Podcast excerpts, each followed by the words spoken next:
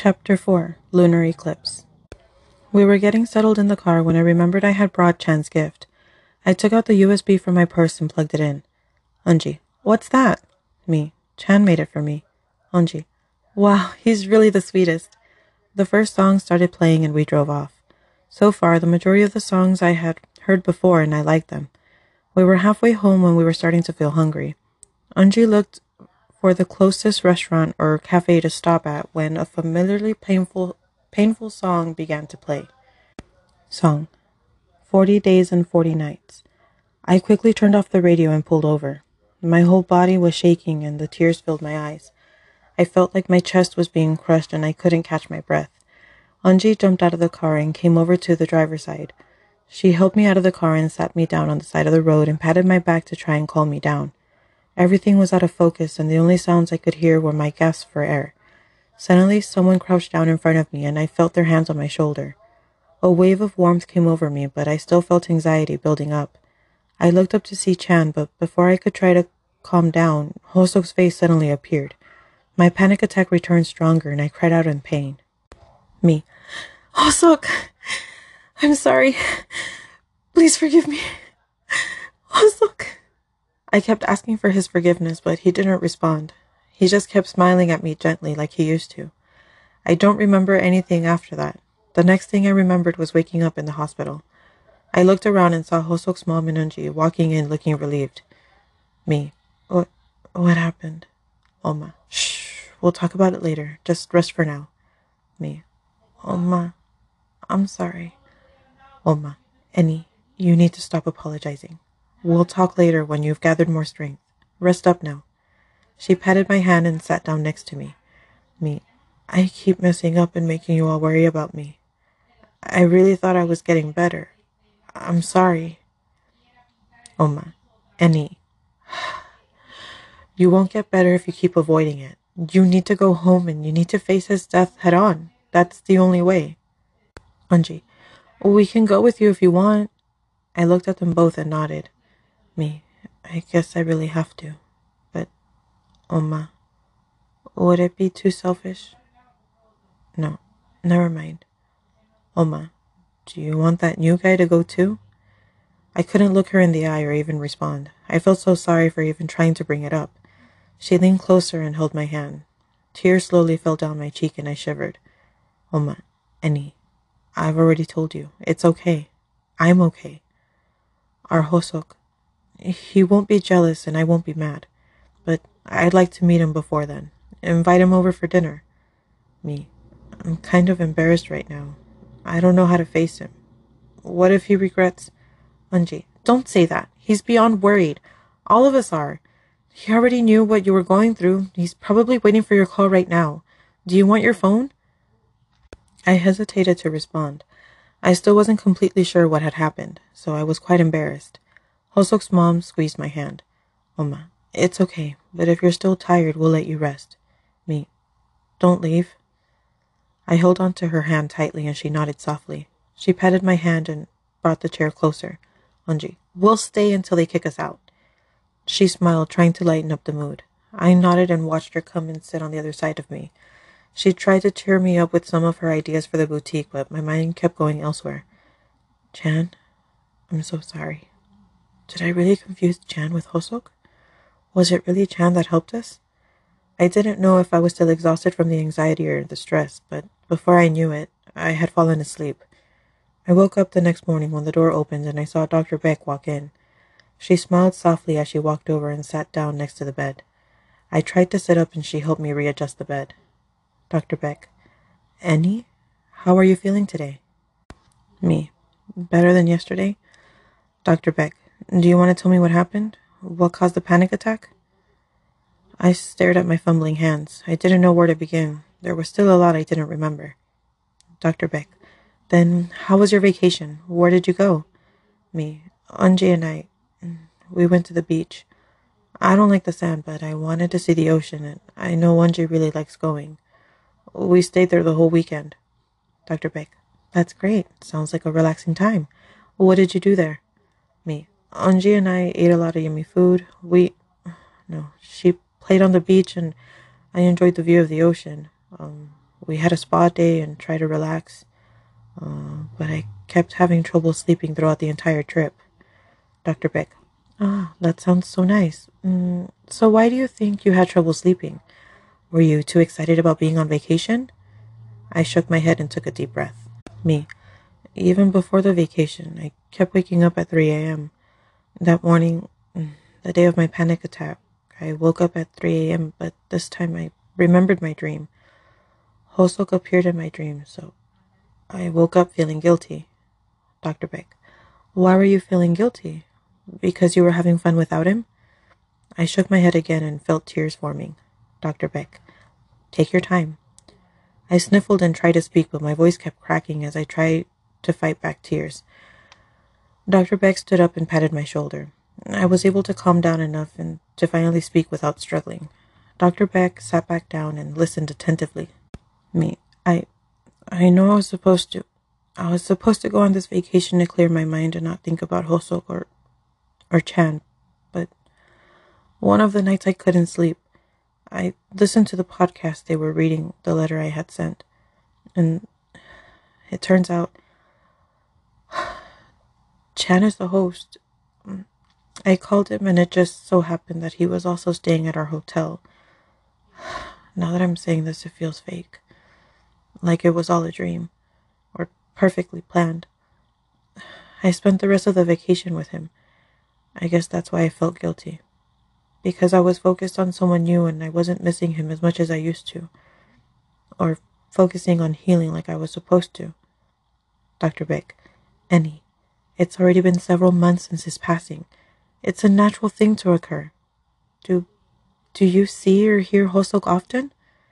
Me, no, not really. Not even in the beginning. When he appeared in my dream, he didn't say anything. He was just smiling. And when I had the panic attack, his face appeared, but he was just smiling. It was like staring at a picture. Dr. Beck, I see. Then do you think maybe he's happy for you? She spoke cautiously, but I wondered if she had a point. Dr. Beck, why did you have the panic attack? What was the trigger? Was it Chan? Me, no, I don't think so. Chan made me a mix. He made me a playlist of songs for me and put them on a USB.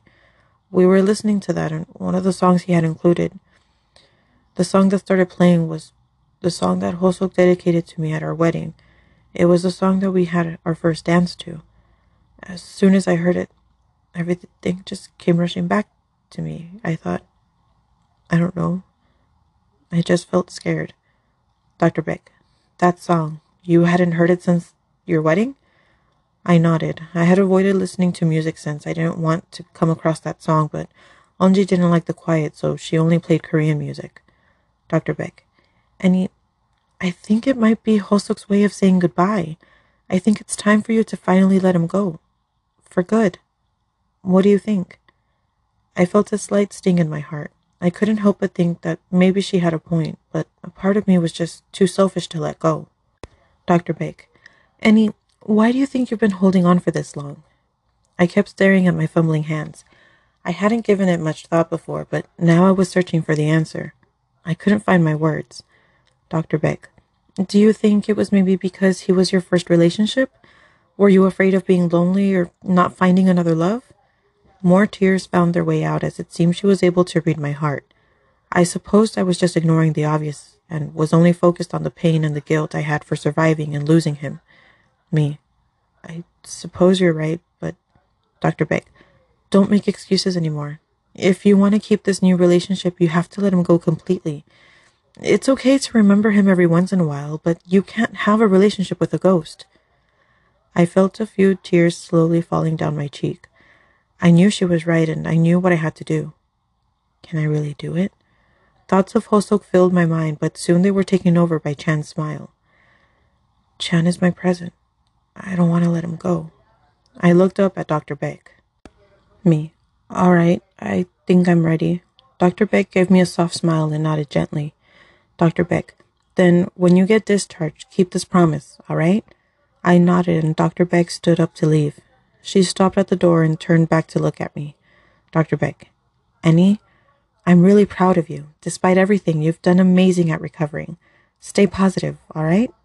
I smiled shyly and nodded as Dr. Beck left. I didn't feel like I deserved her praise as I had been reluctant in the beginning. The door opened again and Unji came in with a nurse and said I could leave in the morning. I nodded and the nurse left. Unji, I ran into Dr. Beck. Did you talk to her already? Me, yes. Unji, did something happen? Me, no. She just said what I needed to hear. Tomorrow. Can. Can we at least take half the day off? Anjay looked at me surprised and the door opened once more as Hoseok's mom came in with some food. Me. Oma, are you doing all right? She looked at me startled. Oma, of course. Why wouldn't I be? You should be focusing on yourself.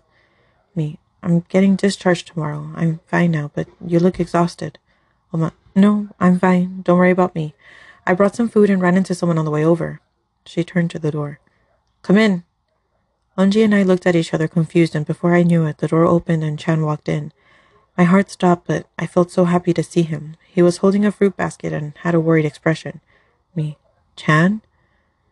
Chan, how are you feeling? I looked at him, then at Hoseok's mom. Oma, since you didn't answer his messages, I invited him over to see you when I ran into him earlier. She turned to Chan. Come sit. She brought over the food and set it out for me and handed out the rest to Unji and Chan. Chan shyly sat down and gripped the fruit basket until Hoseok's mom handed him the food. She took the basket and put it on the nightstand. The mood felt a bit awkward, and I didn't know what to say to make it go away. Oma. Chan, is it?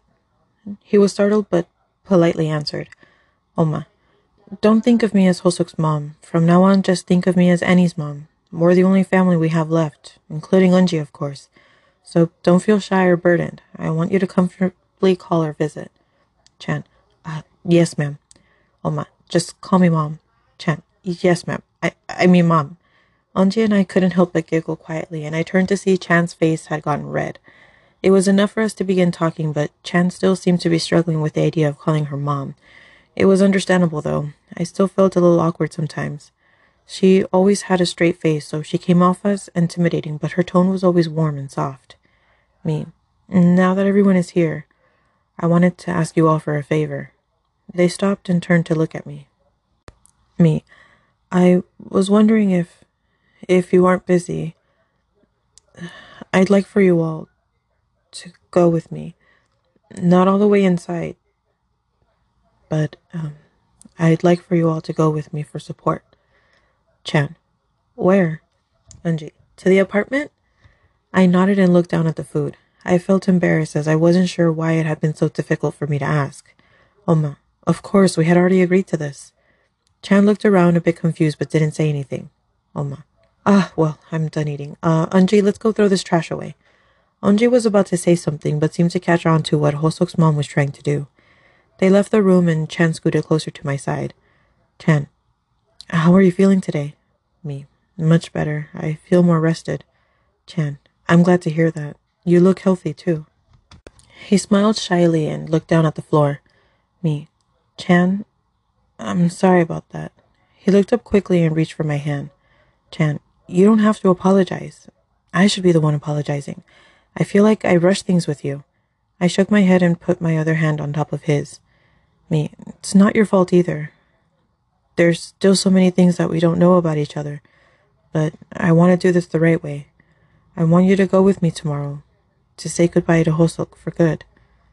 I had to take a pause as I was getting emotional at the thought of finally letting go. Chan moved from the chair to the edge of the bed and gave me a hug. I felt him stroking my hair gently. His heartbeat was calm and steady. Chan, whatever you need to do, I'll always support you. Don't rush into anything if you're not ready, though. I looked up at him, but he wouldn't meet my eyes. Me, Chan, I've been ready since that day at the park, but I just felt guilty since he since he died so soon and with his mom being around. But I feel like they've both given us their blessing. He finally met my eyes, and I could tell he was holding back tears. It made my heart ache to see this side of him. Chan, are, are you sure? I don't, I don't want you to force yourself because of me. I don't mind waiting. I pulled away completely and looked over his expression. Me, then, Are you saying you want to break up? Chan, no, no. I just don't want you to cause. I, I don't want to cause you pain. I feel like I've been selfish. Me, then so have I. Because when I'm with you, or even just talking with you, I don't miss him at all. And I'm sorry if I scared you, but one of the songs you put, it was. Chan, Anji told me. I'm sorry I.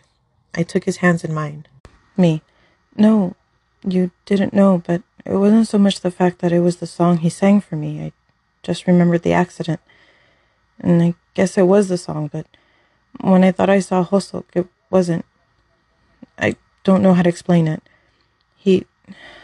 He was smiling, but it was my guilt that made me feel anxious. I felt like I was cheating on him. It's silly, but he's not here anymore, and I stopped talking and just stared at him until he finally looked up at me again. Chan, is something wrong? Are you feeling sick? Me, why did you just let me ramble? I sounded so crazy just now. He stared at me wide eyed for a few seconds before chuckling. Me, wow, now you're even laughing at me. He pulled me in for another hug and I wrapped my arms around his shoulders. Chan, I'm sorry. I just didn't want to interrupt you. Me, Chan, I'm really okay now. He stroked my hair again and I could feel him nodding. Chan, that's my girl. I felt my face blush as he said those words. He stayed with me for a while before he said he had to leave. He promised to go with me the next day to the apartment. We said goodbye and Anji came back inside a while later. Me. Where's mom? Anji. I don't know. She said she had to go. Me. Ah, she could have said goodbye. Anji. You'll see her tomorrow. Is everything alright with Chan? He looks super nervous. Me. Yeah, I explained why I wanted to go to the apartment. Anji. Do you think me and Chan will actually last? She cocked her head and thought for a moment. Anji, sure, why not? Me, do you think we rushed things? Anji, shouldn't you discuss this with him or Dr. Beck? I looked at her with a pleading expression. Anji, I guess you have. I don't think so. Every relationship is different. And you're not the same person anymore. We can't compare what's going on now to what happened before. Chan is an incredible person, too. He's so patient, kind, and understanding. As long as you guys can talk to each other about whatever you're going through, I'm sure you guys can stay together forever. Me. Forever? Anji. Why? You don't want to? Me. It's just. Forever doesn't seem like a long time anymore. Anji. Oni. Me. I'm fine, really. She gave me another look and let it go. Me. How's Minho? Anji. He's great. He. She stopped mid sentence and winced. Me. You still can't tell me? Seriously? Anji. No, it's not. Me. It's fine. I'm not going to push any further. By the way you winced, you're obviously uncomfortable talking about it. I'll pretend I don't know anything. Anji. Ani, it's not. I shook my head, then covered my ears. Me. It's fine. You really don't have to tell me if you're not ready. I just want you to be happy too. You know that, right? She nodded and sat down next to me. We stayed quiet for a while before she broke the ice. Anji. Ah, I still haven't been able to show you the pictures I took from our trip. She took out her phone and started showing me all the pictures she took. The majority were either scenic or food related, but then a few pictures of the boys showed up. Anji, I took a few pictures of them. I couldn't resist, but they agreed to them. I had to send a voice message as a sworn promise that I wouldn't post these online. We laughed and finally reached the end of the photos. Anji, I already sent them to you, but since you've been here, I know you haven't been checking your phone. Me, it's better to see them together like this. I would have scolded you otherwise. She laughed again and agreed. We stayed up talking for a while before I started feeling sleepy. I woke up the next morning feeling a bit anxious. Hoseok's mom had brought me some clothes, and Unju was waiting downstairs after taking care of the bill. I quickly got changed and went to meet up with her. As we walked outside to get a taxi, we heard a honk and some yelling. We turned thinking there maybe was an accident, but instead we saw the boys waving us over. Anji turned over to me and shrugged confused. We both turned to Hoseok's mom, who was wearing her usual blank expression. We walked over to greet them and asked why they were there. Felix, we were all worried about Nuna, but Chan wouldn't let us visit. We heard you were getting discharged today, so we came to see you. Me, I'm sorry I worried you all. It must have been really surprising. Jeongin, yes, well, we're glad you're feeling better. We brought you something too. He opened the back door and got some flowers and another fruit basket from the back seat. Me, uh, you didn't have to go through the trouble. Felix, no, it's okay. We wanted to get this for you. Do you all need a ride?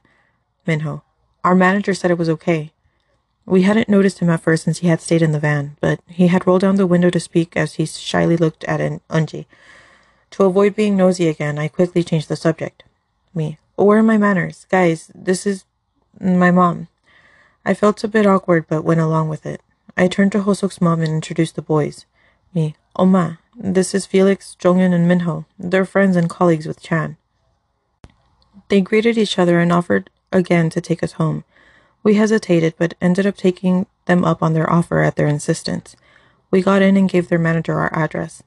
Anji, but why didn't Chan come? Minho, oh, he was busy with something, so he had to stay behind. Oma, but what exactly do you all do? You all look so young. Felix, uh, we're singers. Our group name is Stray Kids. Oma, Stray Kids? Why? What does that mean? Minho, wow, you really are mother and daughter. Neither of you know who we are. The boys laughed but explained to her slowly until she understood. Oma, so then you all are famous. How? She turned to me. How on earth did you meet Chan? Me. It was just by coincidence. Come to think of it, it was at this hospital after one of my sessions. I was walking I was waiting for a taxi and he offered to share his. Then we ran into each other at the park. On the same bench Hoseok and I used to have lunch at. And the third time was at the apartment. Jeongin, wait, that doesn't sound right. I turned to look at him confused. He smiled shyly and Felix explained. Felix, I guess you really didn't pay attention. We asked him the same question, but he said he had actually seen you before sharing the taxi. Me, really? I don't remember, but then again, he was always wearing a mask. Jeongin, that could be why you don't remember. Felix, yeah, that's probably why. Me, so then, when did he say it was the first time? Jeongin, he held the door open for you since you were having a hard time with your crutches. I sat back and thought for a moment. I suddenly remembered what they were talking about. I had been so annoyed that day that I didn't even thank the person properly and had walked off. Me, oh, how embarrassing. I remember that time. I didn't even turn to face him when I said thank you. I just kept walking and casually said it in English. Anji, she has the habit of speaking in English when she's upset. Felix, oh, really? Well, either way, that's when he first saw you. Minho, and when he saw you waiting for a taxi, he thought that was a perfect chance to get to know you. Me, R- really? Oh my gosh. I didn't know any of this. I felt my face get red and warm. I quickly covered my cheeks as Unji began to tease me. Oma, I guess our Hoseok was right about how he described you. Me, Oma, Oma, it's all right. I'm beginning to see it too. I looked at her. She patted my hand and saw a glimpse out the window. Me, wait, where are we going? Unji and Hoseok's mom also started staring out the windows. Jeongin, up, oh, we're here. Nuna, wait a moment, please. The van stopped and parked. Their manager got out and so did Minho and Jeongin. They all went inside as Felix stayed with us, looking suspicious. I looked out of the window and saw we were at a restaurant of some kind, and suddenly the door opened and Jeongin gave a signal to Felix. Felix, all right, shall we go in? He opened the door for us and helped us out of the van before going over to hold the restaurant door open. As soon as we walked inside, the rest of the boys shouted surprise and clapped. Chan was holding a cake standing in the middle of them, smiling brightly. All of them were a bit more dressed up, and it suddenly made sense why Hoseok's mom had packed a dress. I didn't question it since I thought it was probably the first thing she saw since I hadn't unpacked my regular clothes yet. I turned to look at her for the first time. Her expression had seemed to soften. Tears formed as I stared at her until she finally turned to me. Oma, what are you doing? Go to him. She gave me an exhausted smile and I wrapped my arms around her. Me. Thank you so much. For everything. She patted my back and pulled away. Oma, it's nothing. Go on. Go say hi. I wiped away the tears and smiled at her once more before going over to Chan. Chan, happy belated birthday. Me, oh my gosh. Chan, I told you I was kidding. We laughed and went over to sit down with the others. Changbin, can we eat now? I'm starving. Chan, you always say that. Minho, look, they're already bringing out the food. Soon there were several conversations going on at once and it was starting to feel a bit overwhelming. Chan reached over and grabbed my hand. I turned to look at him and he gave me a reassuring smile. I felt at ease again and we all finished eating. Changbin, can we cut the cake now? I couldn't help but laugh as he sounded like a toddler, eager for dessert. Changbin looked at me with a blank expression. Me, I'm sorry, you just sounded really cute right now. Changbin smiled, but he looked a bit smug. Minho, don't encourage him, please. Changbin turned to glare at Minho.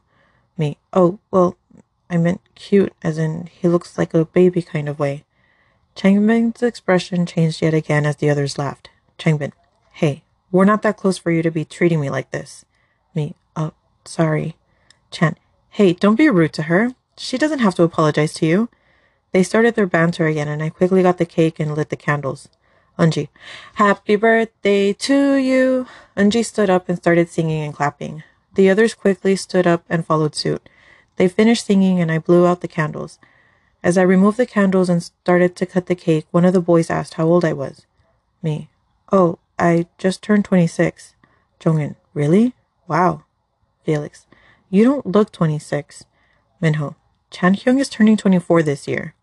I stopped cutting the cake and looked over at Chan. Me, I thought we were the same age. Chan, me too, but it's okay, don't worry. He smiled reassuringly, but I started to feel a little awkward. Is it really okay if I'm older? I cut a slice and put it on a plate and handed it to Changbin. He looked at the plate and then at me and smiled. Changbin, thank you, lovely Nuna. Chan, don't call her that, it's creepy coming from you. Changbin ignored him and started eating the cake.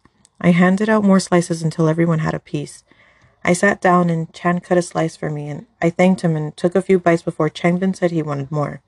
Chan, get it yourself. Changbin, fine. Lovely Nuna, can I have some more? I tried to hold in my laughter and nodded. He came over, but instead of cutting a slice, he took the rest of the cake back to his seat. Chan, hey, that's not a slice. Changbin, yes it is. Chan, no, it's not. Changbin, yes it is. Nuna! They both turned to look at me. It's all right. You can have it. Changbin, thank you, lovely Nuna. He stuck out his tongue at Chan and started eating. Chan looked over at me and leaned in. Chan, why are you letting him eat the rest of your cake? Me, how could I say no to him? Chan, easy. You just say no. I leaned in closer and whispered to him. Actually, he's rather intimidating. Changbin, Nuna! I jumped at his sudden outburst as the others laughed. I turned to look at him, thinking he had heard me. Changbin, why are you two whispering? Are you sharing a secret? I turned back to Chan. See what I mean? Chan let out a laugh but yelled back at Changbin. Chan, hey, don't yell at her like that. She said you scare her. I turned to look at him surprised and embarrassed. I looked over at Changbin to try and clear things up. Changbin, Nuna, you think I'm scary? Felix, she wouldn't be the only one. Some of the others agreed and Changbin sighed. I didn't know if I should be honest, so I hesitated before answering. Seeing him become sulky made my heart sink. Changbin made a pouty face and I panicked. Me, no, you're not scary. I just meant that I'm still not used to you all yet. Changbin, really? Is that it? I nodded, trying to convince him. I felt bad after seeing him pouting. A smile slowly crept across his face and he blushed. Changbin, then, Nuna, should we hang out more? My eyes grew wide as I didn't expect it to sound so creepy. Chan, not without my supervision. Changbin's smile faded and he looked away annoyed. The others laughed at the exchange, making it bearable instead of awkward. We finished the cake and the others were going to head back, but Chan asked me to go with him somewhere. I went over to tell Unji and Hoseok's mom, and they said they would be at Unji's apartment. I said goodbye to everyone and went to meet Chan. Chan, before we go to your apartment, I thought taking you here would be good for you. We were in a taxi heading somewhere that he said he was that was sacred to him. Chan, I come here to relax and clear my mind when I get too overwhelmed. I want to share this place with you since I feel like you need it too. Me, but this is your space. Are you sure? He nodded, giving me a soft smile. We arrived at a small cabin surrounded by trees. It looked really quiet and peaceful. Chan helped me out of the taxi and held my hand as he walked over to the cabin. Chan, this is where I come to recharge. What do you think? I was still trying to take it all in as I looked around outside. I turned to face him.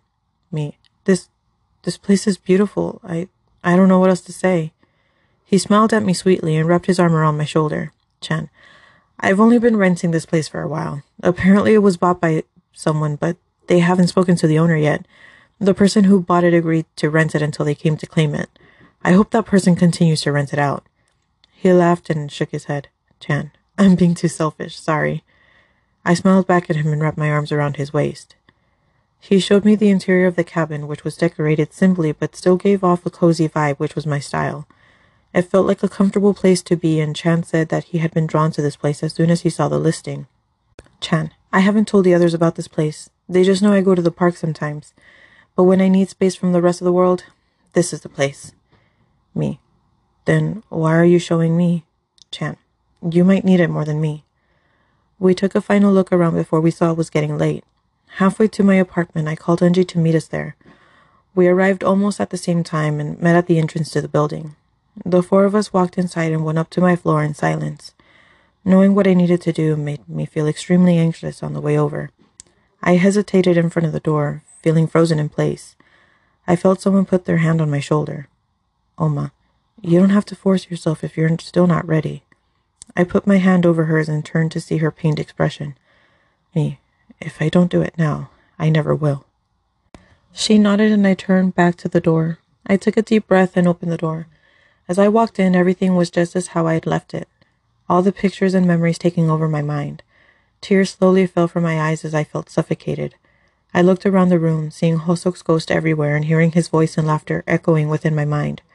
I went over to the couch where the box had been placed in the center. I picked it up and stared at it with more tears blurring my vision.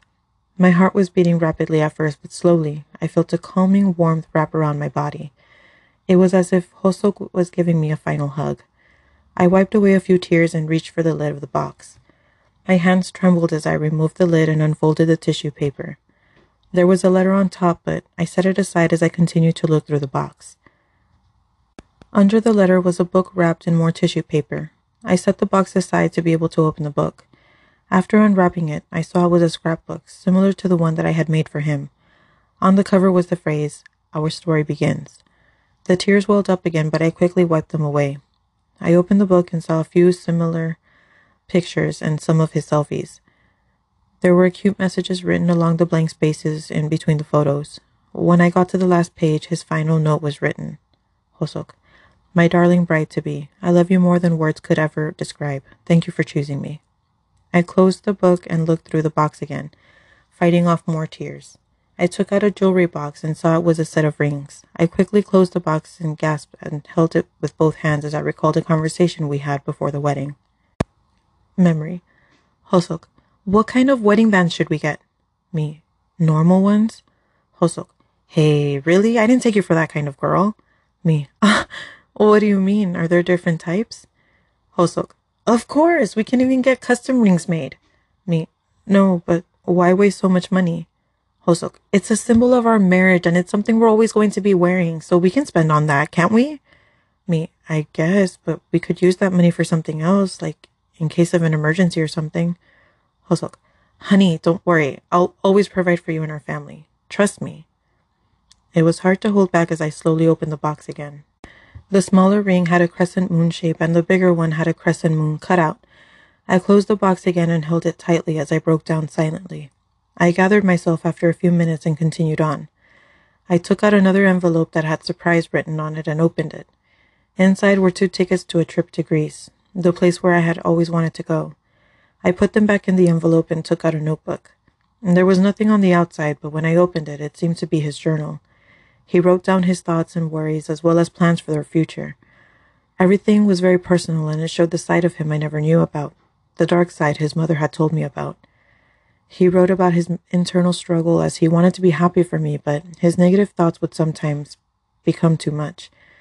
He wrote about going to therapy and taking it more seriously since meeting me.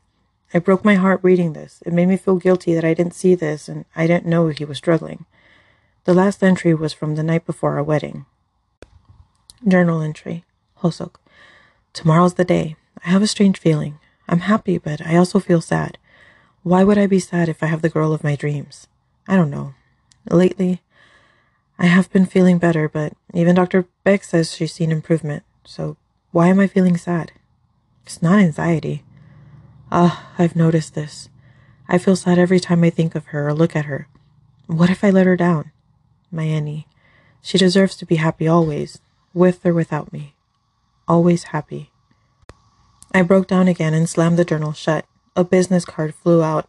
It was Dr. Beck's. So, she knew Hoseok? She was also his therapist? My mind was jumbling with everything going on. I was feeling suffocated again, and I had to take a break. I got up and went to open the door to the balcony. I stood at the doorway and stared at the night sky. The tears flowed, and I shuddered as a cool breeze flew past me. I felt the warmth pull me back inside, and I looked inside the box again. The last item was a large yellow envelope that had Last Surprise written on it. I stared at it and at the first envelope I had taken out, unsure of which to open first. Since it says Last Surprise, I'll leave it for last. I opened the smaller envelope and took out a letter that was dated the day of our wedding. When did he write this? I hadn't remembered him being late to the ceremony or being alone any time after that. Did he write it in the morning? Hoseok, my beloved bride, we're officially married. Are you happy? I'm excited to see what our future has, but I don't think this lifetime will give us enough time. Forever doesn't seem all that long for some reason. Have you looked at all the gifts I prepared for you? I know you might be surprised, especially with my journal. I'm sorry I didn't tell you before, but I was being selfish. I wanted to make sure you were mine before telling you. There's no turning back now. Honey, I'm truly happy we met. You literally saved my life. I can't imagine, no, I don't want to imagine my life without you or even what my life would be like if we ever parted.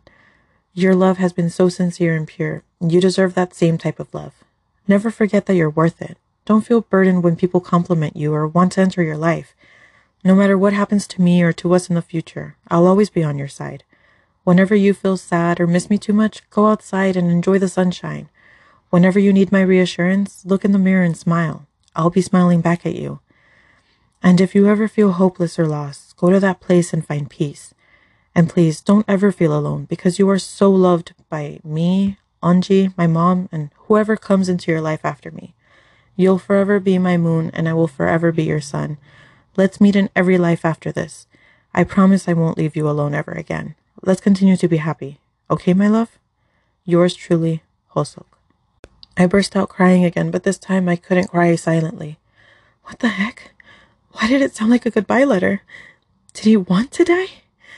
Hoseok, why did you do this? I clutched the letter tightly and gasped for air. I faintly heard the door open and the concerned voices of Unji, Chan, and Hoseok's mom. I felt them all wrap their arms around me, but I was just in so much pain. I felt like I no longer knew who I had married. I was confused about his letter, but it soon started to feel like an official goodbye. I had been so angry because he had left me alone without saying goodbye at the hospital, but this was his goodbye. He had it planned all along. I just refused to listen. So many emotions took over me, but I was letting it all out. I was officially letting him go, and despite being surrounded by people hugging me, I shivered as the warm feeling I had slowly drifted away. Me. He, he's gone. He's really gone. Chan. I'm so sorry. Anji. Only, it's okay. Oma. Let it all out. I cried for a few minutes before finally being able to come back to my senses. They all slowly pulled away and stayed quiet. Anji got up and went to get me some tissues. I wiped away the tears and stood up to go wash my face and blow my nose. I came back and grabbed the last envelope. Hoseok's mom came and sat next to me. She patted my knee but didn't say anything. I opened the envelope and saw a house deed with Hoseok's name and my name on it. There was also a life insurance policy for Hoseok and me as his only beneficiary. I looked over at Hoseok's mom, surprised, and she finally spoke. Oma, Hoseok, Hoseok sold his apartment, his watches, used all of his savings, and moved back in with me to be able to buy that place for you as his final wedding gift. At first, I thought he was foolish for spending so much money on that isolated place, but I didn't want to discourage him, as this was one of the few things he had taken seriously.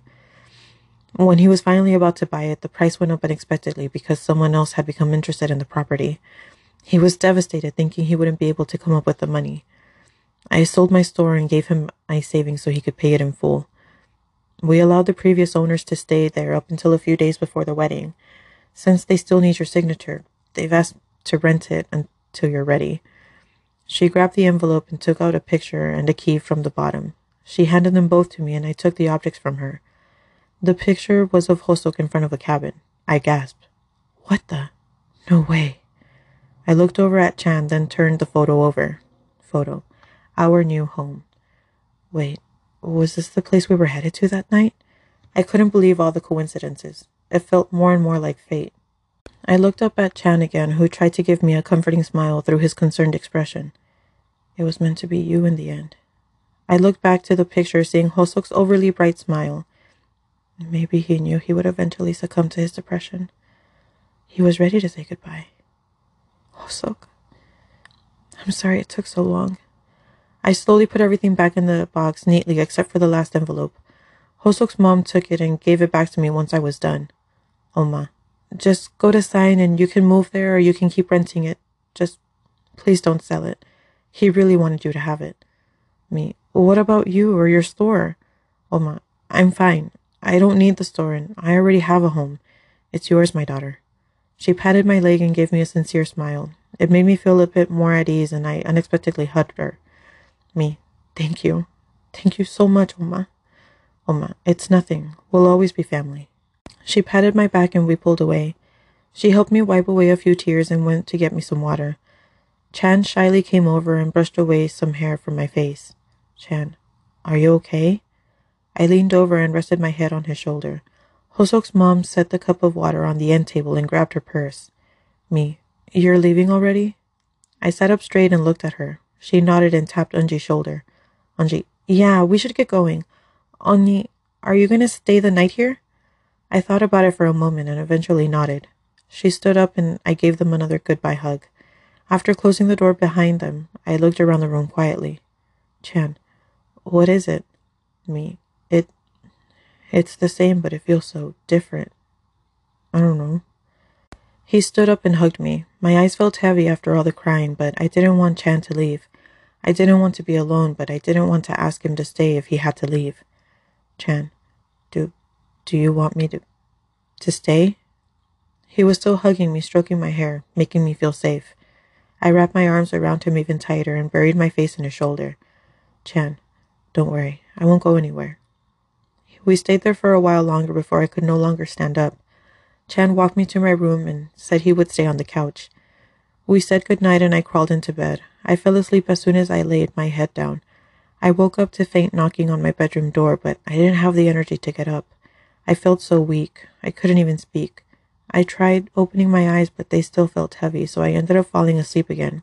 The next thing I knew, I woke up to see Chan sitting by my bed looking tired and worried. Chan, oh, you're awake? How are you feeling? I still felt weak, but I managed to speak. Me, so tired. He reached over and gently touched my face. He got a wet towel from the bowl on the nightstand and wiped my face. Chan, I was worried when you didn't answer me to come eat some breakfast. Sorry I barged in. You have a slight fever. Me. It's okay. I'll be okay. Chan, you still need to eat something. I'll be right back. He stood up and left my room. I turned over on my side, even though my body ached. I saw him go back and forth in the kitchen. After a while, I saw him walk over with a tray. He set it down on the chair since there wasn't any room on the nightstand. He looked so cute as he panicked about the mess he had made. He cleaned up the wet towels and bowl and then set the tray down on the nightstand. He helped me sit up and sat back down. I was about to reach for the tray when he stopped me. Chan, I'll help you. I don't want you to spill any on yourself. It felt a little awkward having Chan feed me, but I truly didn't have the energy to argue against it. I finished as much as I could of the soup and sank back into bed. A few minutes later, I heard the front door open and saw a glimpse of Unji leaving some things on the table before coming over. Unji, you must have really kept a lot bottled up inside to have gotten sick like this. Are you feeling better? She crouched down next to me and touched my forehead. I slowly nodded and she sighed. Unji, I just came to drop off some groceries. I have to go back to the boutique. Mom might stop by later. She stroked my hair and gave me a sorrowful look. Me, don't pity me. Unji, I'm not. I'm just worried. This is the first time you've gotten sick in a long time and I can't take care of you. Are you sure you'll be okay? I nodded and she finally got up and said goodbye to me and Chan. Chan, I'll be back. I'm gonna put away the groceries. Me, are you sure you can stay? What about work? Chan, don't worry about that. Just rest. He stood up and smiled at me before going into the kitchen again. I heard him putting away the groceries and cleaning up before coming back. However, my vision suddenly blurred and I lost consciousness. I woke up feeling dazed, wondering why I suddenly passed out. The room was completely dark and extremely quiet. I managed to get out of bed and went into the restroom to wash my face. I went out into the living area, but still didn't see anyone. It suddenly occurred to me that I hadn't turned on any lights, but I just knew the apartment was empty. I looked for my phone to see if I had any missed calls or messages. I finally found it, but there was nothing. I tried calling Hoseok's mom and Unji, but they wouldn't answer. I looked for Chan's number and dialed it, but it sent me to Hoseok's voicemail. What the? I checked the number and tried again, but I got the same voicemail message. Hoseok. Hello. You've reached Hoseok. I can't answer now. Please leave your name and number so I can call you back. Thank you. What's going on? How is this possible? I felt my head spin and I just couldn't understand why this was happening. No matter how many times I called, it was always the same. No one else was answering and I started to feel lightheaded. I sat down on the couch and tried looking for Chan's podcast, but I couldn't find it either. What? Was everything a lie? No, it can't be. I'm not crazy. Something is wrong. Something is wrong. I burst into tears, not knowing what else to do. My world came crumbling down, and I didn't know what was real anymore. I kept trying to remember all the details of what had happened after Hoseok passed away, but everything was jumbling together, and I couldn't put the events in order. I was alone in the darkness, just crying on the couch when suddenly I woke up and I was in a white room, unknown to me. Dr. Beck. Enni, how are you feeling? I turned to see Dr. Beck sitting in the corner with her notepad staring at me with furrowed brows and her lips pursed tightly. Me. Dr. Dr. Beck, where where am I? What happened? Dr. Beck. Memory loss. She started taking notes, but she seemed different. I couldn't exactly remember her, but I just felt like something was off. Instead of asking more questions or answering mine, she just stood up and left. I tried to go after her, but she slammed the door behind her. I banged on the door, but no one answered. My hand felt sore from all the knocking, and I fell to the floor, feeling helpless. I still didn't understand what was going on. I heard movement outside and then heard a creak. A tray of food was poking through the slot in the door, and that's when I realized I wasn't in an ordinary hospital room. I stood up quickly, looking around, bewildered. In the room was only a bed, a small toilet, a small sink, and the wooden chair Dr. Beck had been sitting in. It was almost like a prison cell, only brighter as sunlight shone through the window. Suddenly the brightness intensified, and I had to close my eyes and look away. When I opened them, I was back in a dark space.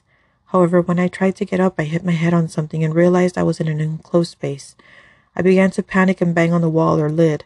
I couldn't even think straight as complete fear took over me. I yelled out for help, but I couldn't hear anything besides the banging and my cries for help. No one was coming to my rescue. Due to all the yelling and panic, I ran out of oxygen and lost consciousness again. I heard muffling voices, but I couldn't move or speak. I could distinguish them as Unji's and Hoseok's mom's voices, but I couldn't quite understand what they were saying. I tried to open my eyes, but I couldn't. I kept trying to move, but my body wouldn't listen to me. After a few minutes, the voices finally became clearer. Unji, Oma, do you think she'll wake up soon? Oma, she has to. She was just keeping too many things inside. She'll wake up when she's ready. She just must have been too tired. Unji, I hope so. I can't lose her too. Oma, me neither. My heart ached as I said that. What's happening to me? What's wrong with me? I gathered all the strength I could and tried to move again. I suddenly jolted awake, gasping for air. Unji and Hoseok's mom jumped in surprise and ran over to me. As soon as they came into my line of vision, all three of us teared up and Unji yelled out for the nurses but refused to leave my side. The nurses and a doctor came in and checked on me. They asked a few questions which were hard to answer as my throat hurt and felt raspy. After confirming my vitals were normal, they left and let Unji and Hoseok's mom stay behind. They sat next to the bed and held on to my hand. I tried to ask what happened, but they stopped me and told me to take it easy. I felt so incredibly weak and drained. They stayed with me in silence, and despite my efforts to stay awake, I fell asleep again. I was afraid this would be part of the series of nightmares I had, but I woke up the next morning at the same place. Unji and Hoseok's mom were still there, and so was Dr. Beck. Unji and Hoseok's mom left as Dr. Beck sat by my side and gave me a gentle smile. Dr. Beck, I'm glad you're back. You must be feeling confused and scared. I know you must feel weak. I brought along a few things to help us communicate. I won't take up too much of your time. I'm sure you want to rest and see your family again. She patted my hand and put her supplies down. She placed a notepad on the bed and a pen in my weak hand. It was hard to grip it, but I tried my best. Dr. Beck, this is just for simple responses. If it's too hard, we'll try something else, okay? I nodded slightly and she smiled. Dr. Beck. Do you remember anything from before you woke up here at the hospital? I tried to remember, but all I could think of were all the nightmares I had before waking up here. I sloppily wrote bad dreams on the notepad. She took a look and I saw her worried expression. Dr. Beck, we'll talk about those at a later time. Don't feel scared. They were just dreams. So, you don't remember anything before that? I remembered being in bed and I was about to write that when Chan's face appeared in my mind. I hesitated and instead wrote no on the notepad. What if I did imagine him? What if they weren't nightmares? I couldn't trust my memories anymore and I was afraid of losing someone else. Dr. Beck noticed my hesitation but decided to let it go. Dr. Beck, that's all for now. I'll keep in touch with your doctor and come back when you've gathered more strength, okay? Get well soon, Enni. She grabbed her things and put them in her bag. She squeezed my hand and gave me a sympathetic smile before leaving. A short while later, Anji came in and sat down. Anji, that was shorter than expected. You must still feel tired. Do you need anything? I softly shook my head and stared at the ceiling. If he was only in my head. I don't want to think about that. I tried to focus on something else, but it was hard since I couldn't speak. Anji seemed to be struggling too. We stayed there quietly for a while. There was a knock on the door and it slowly opened. Anji went over to see who it was, but I wasn't paying attention to their conversation. I was lost in a daze trying to keep my mind from thinking about Chan when the next thing I knew, Anji was setting flowers on the end table. I took a quick glance at them, but then turned away. Anji, aren't you curious about the note? Me. Oh, ma. That was all I managed to whisper, and Anji looked at me confused. Anji, what? I could tell she was worried and confused, but she tried to sound normal. Anji, oh, uh, Oma had work, but she'll be here later. She leaned back in her chair and took out her phone. I heard frantic typing, but chose not to think much of it. I watched the shadows from the trees outside dance around until the sun set. Anji had tried to make conversation, but it was hard since I couldn't really respond. I had to stay in the hospital for a few more days, and I was told I had to go back to physical therapy. Me, why? What's wrong with my body? Doctor, you don't remember our first conversation from when you woke up? I looked at him confused. I really couldn't remember what he was talking about. He adjusted his glasses and cleared his throat. Doctor, you were in a fever induced coma for three days. We were worried about brain damage since you were also under a lot of stress. Luckily, you are back to perfect health, except that since your body was also under extreme stress, you may still find it difficult to move. We just want to take precautions in case you suffered from any physical side effects. I nodded and he left. Dr. Beck entered a few minutes later and sat down next to me. Dr. Beck, I heard you'll be discharged soon. How are you feeling? Emotionally. Me. Tired. Everything is tired. My mind, my body, my heart. Dr. Beck, mm, do you think we can talk about those nightmares? I looked away from her and thought about how to avoid talking about Chan. She sat quietly waiting for my response. Me. Okay. Dr. Beck, what were they about? Me. I um I woke up to an empty apartment. It was dark and annoyingly quiet. I tried to call Anji and Hoseok's mom, but they wouldn't answer. The calls kept going to Hoseok's to Hoseok's voicemail. I was trying to call them, but the number always changed to Hoseok's, no matter what I did. Dr. Beck, how did you feel during that dream?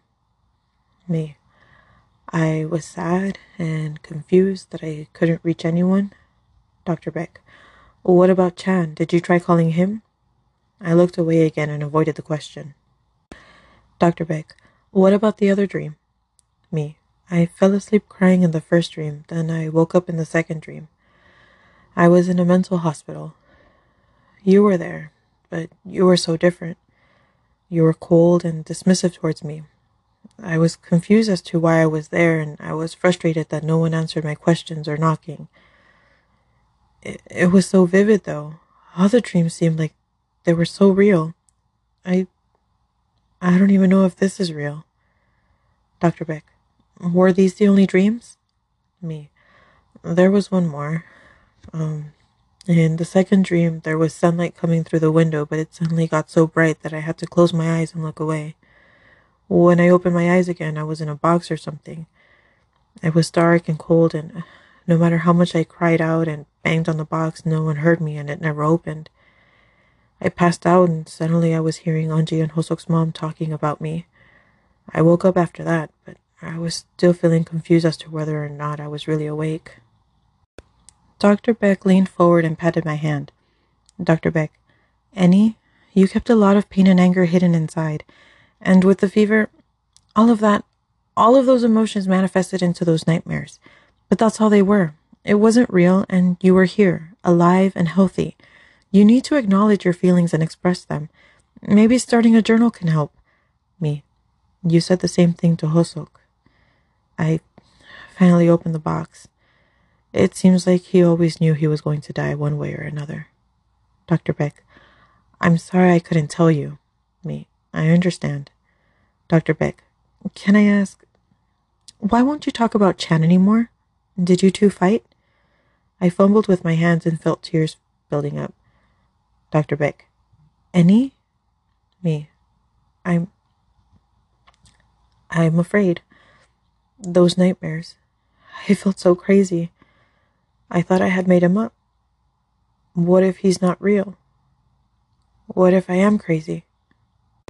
Dr. Beck, it's okay. And you're not crazy. Those were just nightmares. That fear was manifested that way in those dreams. Remember that. Me. How can I know for sure? Dr. Beck smiled softly. You can call him. That's an easy way to see if he's real. Me. I'm afraid. Dr. Beck. You already faced one fear. You can face this too. Don't worry. You still have Unji and Hoseok's moms to support you.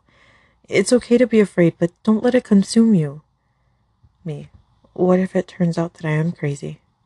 Dr. Beck. Then Anji, Hoseok's mom, and I will all help you get better. You are not alone. I will not give up on you, and neither will they. I slowly nodded as I focused on my fumbling hands. Dr. Beck said we should stop there and said goodbye. I stayed sitting up in bed and just stayed lost in thought. Anji had called just to check up on me. The phone ringing had scared me since I didn't realize it was there. We hung up and I went over to sit by the window. I just stared outside quietly, clearing my mind until night came. I heard the door open, assumed it was either Unji or a nurse, but the voice that spoke was neither. Chan. Enni? His voice was soft and soothing, despite his worried tone. Tears filled my eyes, but I couldn't bring myself to face him. As much as I had missed him and wanted to hug him, I just couldn't. I heard him walk closer. Me. Don't. Please don't come closer. Chan. Uh, oh, are you okay? Do you. Me. Chan? I. I can't.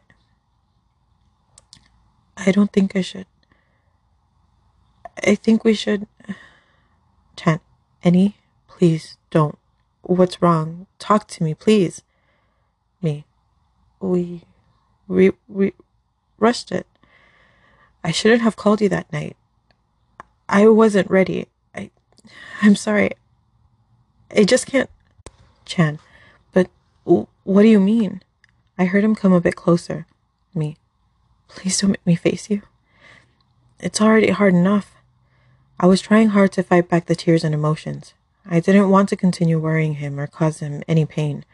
I wanted to go to him once I was completely healed, but I was also hoping by then we would let go of each other. Liking each other at that time seemed so wrong. He deserves so much more than me. I can't make him happy. Chan, then please don't do this. Enni, I know you're in a lot of pain and you've been through so much, but I promise to be there for you. Me, you shouldn't be worried about me. You have such an important career that you should be focused on. I, I can't keep taking you away from that.